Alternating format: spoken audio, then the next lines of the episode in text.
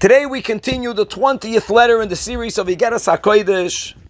The Alter Rebbe, after explaining that the type of creation known as Bria Yesh Me'ayin doesn't only happen from Malchus da Atzilus, the Oiris and the Kalim of Malchus da Atzilus, but this continuously happens even in the lower worlds, as we learned in yesterday's Shiur Tanya, that even though the Kav gets diminished, and when you go down from one world into yet another world, we call the light of the Kav only a ha'ara of a ray of what which was above it. And therefore, when we come to this lowest world of Asiya, all we have is a ha'ara, the ha'ara, the ha'ara.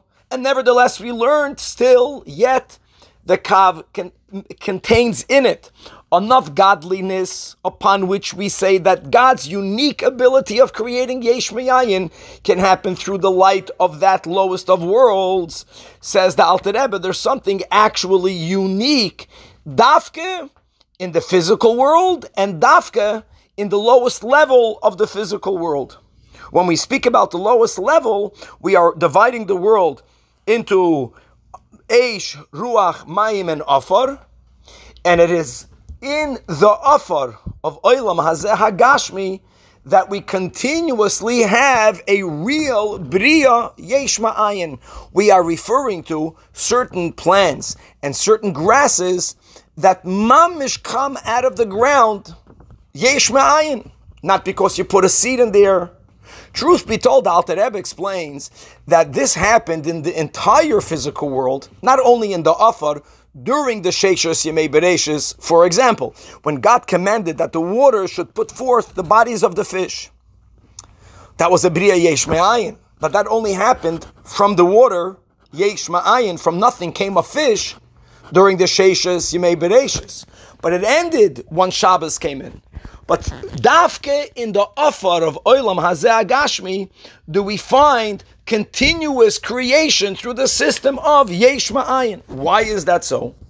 So as we mentioned yesterday, aside of the Nakuda that the Kav always, always is is, is connected to the infinity of God and to godliness, we also spoke a little bit about Adam Kadmon. And as we mentioned, that you have the Igulim in Adam Kadmon and you have the Yosher of Adam Kadmon. So says the Alter Rebbe that just like we explained yesterday, that since God, when He foresaw the creation, that foreseeing the creation, that Adam Kadmon godliness affects the entire creation, including the end of the creation. More than that, says the Alter Rebbe. And let me just use an analogy. If a person were to draw a line within a circle, so you'll notice that what part of the line is closest to the circle, the top of the line, the highest part of the line, and dafke the lowest part of the line, the end of the line. Explains the Alter Rebbe that Adam Kadmon, and we're speaking about the Yosher of Adam Kadmon, that God foresaw creation with all its details from the beginning until the end. Around the, the end, under the feet of the Yosher of Adam Kadmon, we have the level of Igulim. We have this level of godliness expressed in a circle and which part of Adam Kadmon is closest to the level of Igulim, the beginning of the line and Dafka the end of the line.